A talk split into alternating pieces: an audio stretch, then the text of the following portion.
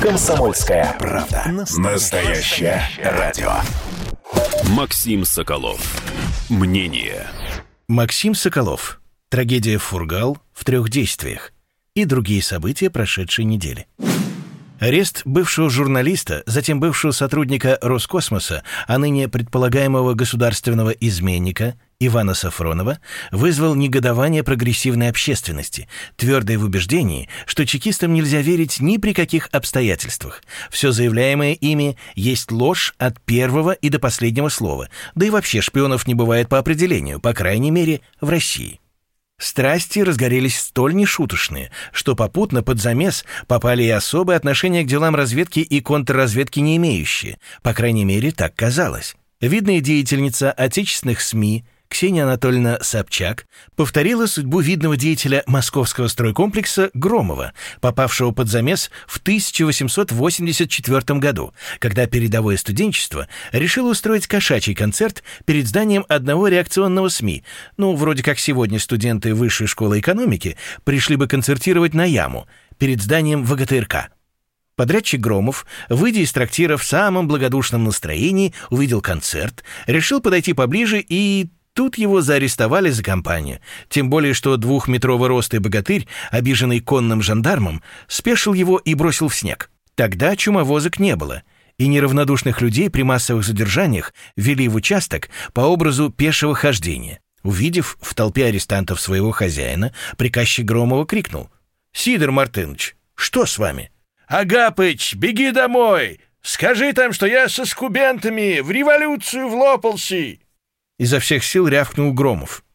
Аналогичным образом при протестах на Лубянке влопалась в революцию Ксения Собчак, причем поездкой в автозаке неспосланные ей испытания не ограничились. Бдительное руководство партии коммунисты России, очень любящее в связи с самыми различными поводами наносить 10 или сколько получится сталинских ударов, решило подвергнуть сталинским ударам и Ксению Собчак, заподозрив ее наряду с Иваном Сафроновым в работе на чешскую разведку. Подозрение тем более основательное, что род Собчаков имеет чешские корни. Недовольствуясь проверкой пани Собчаковой, коммунисты России потребовали копать глубже и проверить на связи с пражскими спецслужбами также ее мужей Константина Богомолова и Максима Виторгана. Оно и верно, проверочка, она для всех проверочка. Но ведь шпионить или работать связным возможно и без свидетельства о браке. Так что проверить необходимо и незарегистрированных партнеров Ксении Анатольевны Собчак. Но тут возникла заковыка, описанная еще в повести Александра Сергеевича Пушкина «Египетские ночи». Там итальянец-импровизатор, сочинявший стихи, не отходя от кассы, ну, что-то вроде гражданина-поэта, Получив тему для стихов Клеопатра и ее бойфренды, объяснил свое затруднение. О каких бойфрендах здесь идет речь? Перке Гранде Реджина Авева Мольто. Потому что у великой царицы их было много. Великая львица по праву может носить почетное звание Клеопатры Невы.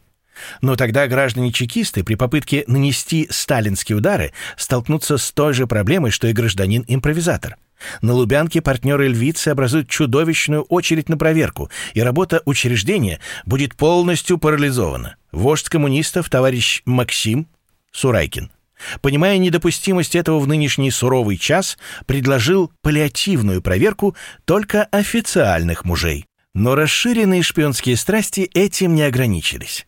Алексей Навальный, признанный лидер непримиримой оппозиции, вдруг заявил «Я считаю бесчестным и лицемерным, когда нам говорят «арестован очередной журналист». Давайте защищать журналистов». Иван Сафронов — советник Рогозина. Он пиарщик главы Роскосмоса. Вот Рогозин — бессмысленный журналист. И взяли такого же бессмысленного журналиста, который бы занимался пиаром этого Рогозина. Раздались возгласы «спалили агента» не Сафронова, а Навального. И никогда Штирлиц не был так близко к провалу. У нас теперь вообще сплошные 17 мгновений весны, и Алексей Анатольевич, получая разнообразные сопряженные со смертельным риском задания от Юстаса, Алекса и Кобеля Рябова, меланхолически напевает «Я прошу, хоть ненадолго, боль моя, ты покинь меня». Ну уж такова жизнь секретного агента, совсем не медом намазанная.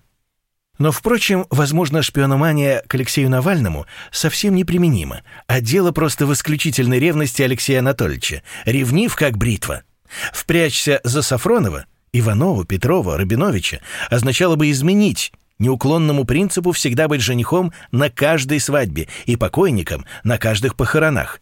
Ибо в случае впрягания женихом и покойником оказался бы Иванов, Петров, etc., отнюдь не борец с жуликами и ворами, что недопустимо.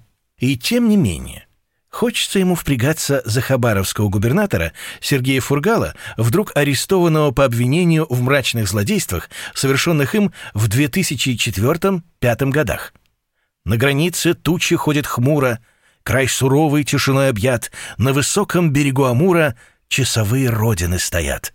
Часовые родины приняли губернатора и тут же отправили его авиационным сталинским маршрутом в Москву, что, впрочем, имело место и в 30-е годы. Пока что ситуация сильно напоминает представленную в Санкт-Петербурге в декабре 1805 года трагедию Озерова-Фингал в трех действиях с хорами и пантомимными балетами, пользовавшуюся огромным успехом и продержавшуюся на сцене полвека. Древний кельтский герой Фингал, царь Морвинский, является любимцем народа, и все в Фургале, то есть в Фингале, зрят как брани божество, которому что бой, что ново торжество — он проходит через большие опасности, но в итоге опять побеждает. Возможно, и любимого в народе Фургала по итогам нынешних пантомимных балетов ждет желанный хэппи-энд. Но самую благую долю избрал себе лидер КПРФ Геннадий Зюганов. Не интересуясь ни шпионскими детективами, ни театральными хорами и балетами, он вместо этого посвятил себя составлению энциклопедии юного пчеловода. По случаю издания книги он намерен рассказать о своем увлечении пчеловодством, вопросах продовольственной безопасности и актуальных проблемах пчеловодческой отрасли. Это важный политический ход. В видах борьбы с антикоммунизмом лидер КПРФ явится в Думу в костюме пчеловода с защитной сеткой и дымарем, устройством для подкуривания оппонентов дымом с целью их усмирения.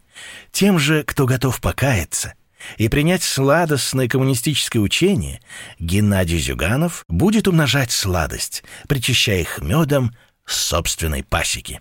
Максим Соколов. Мнение –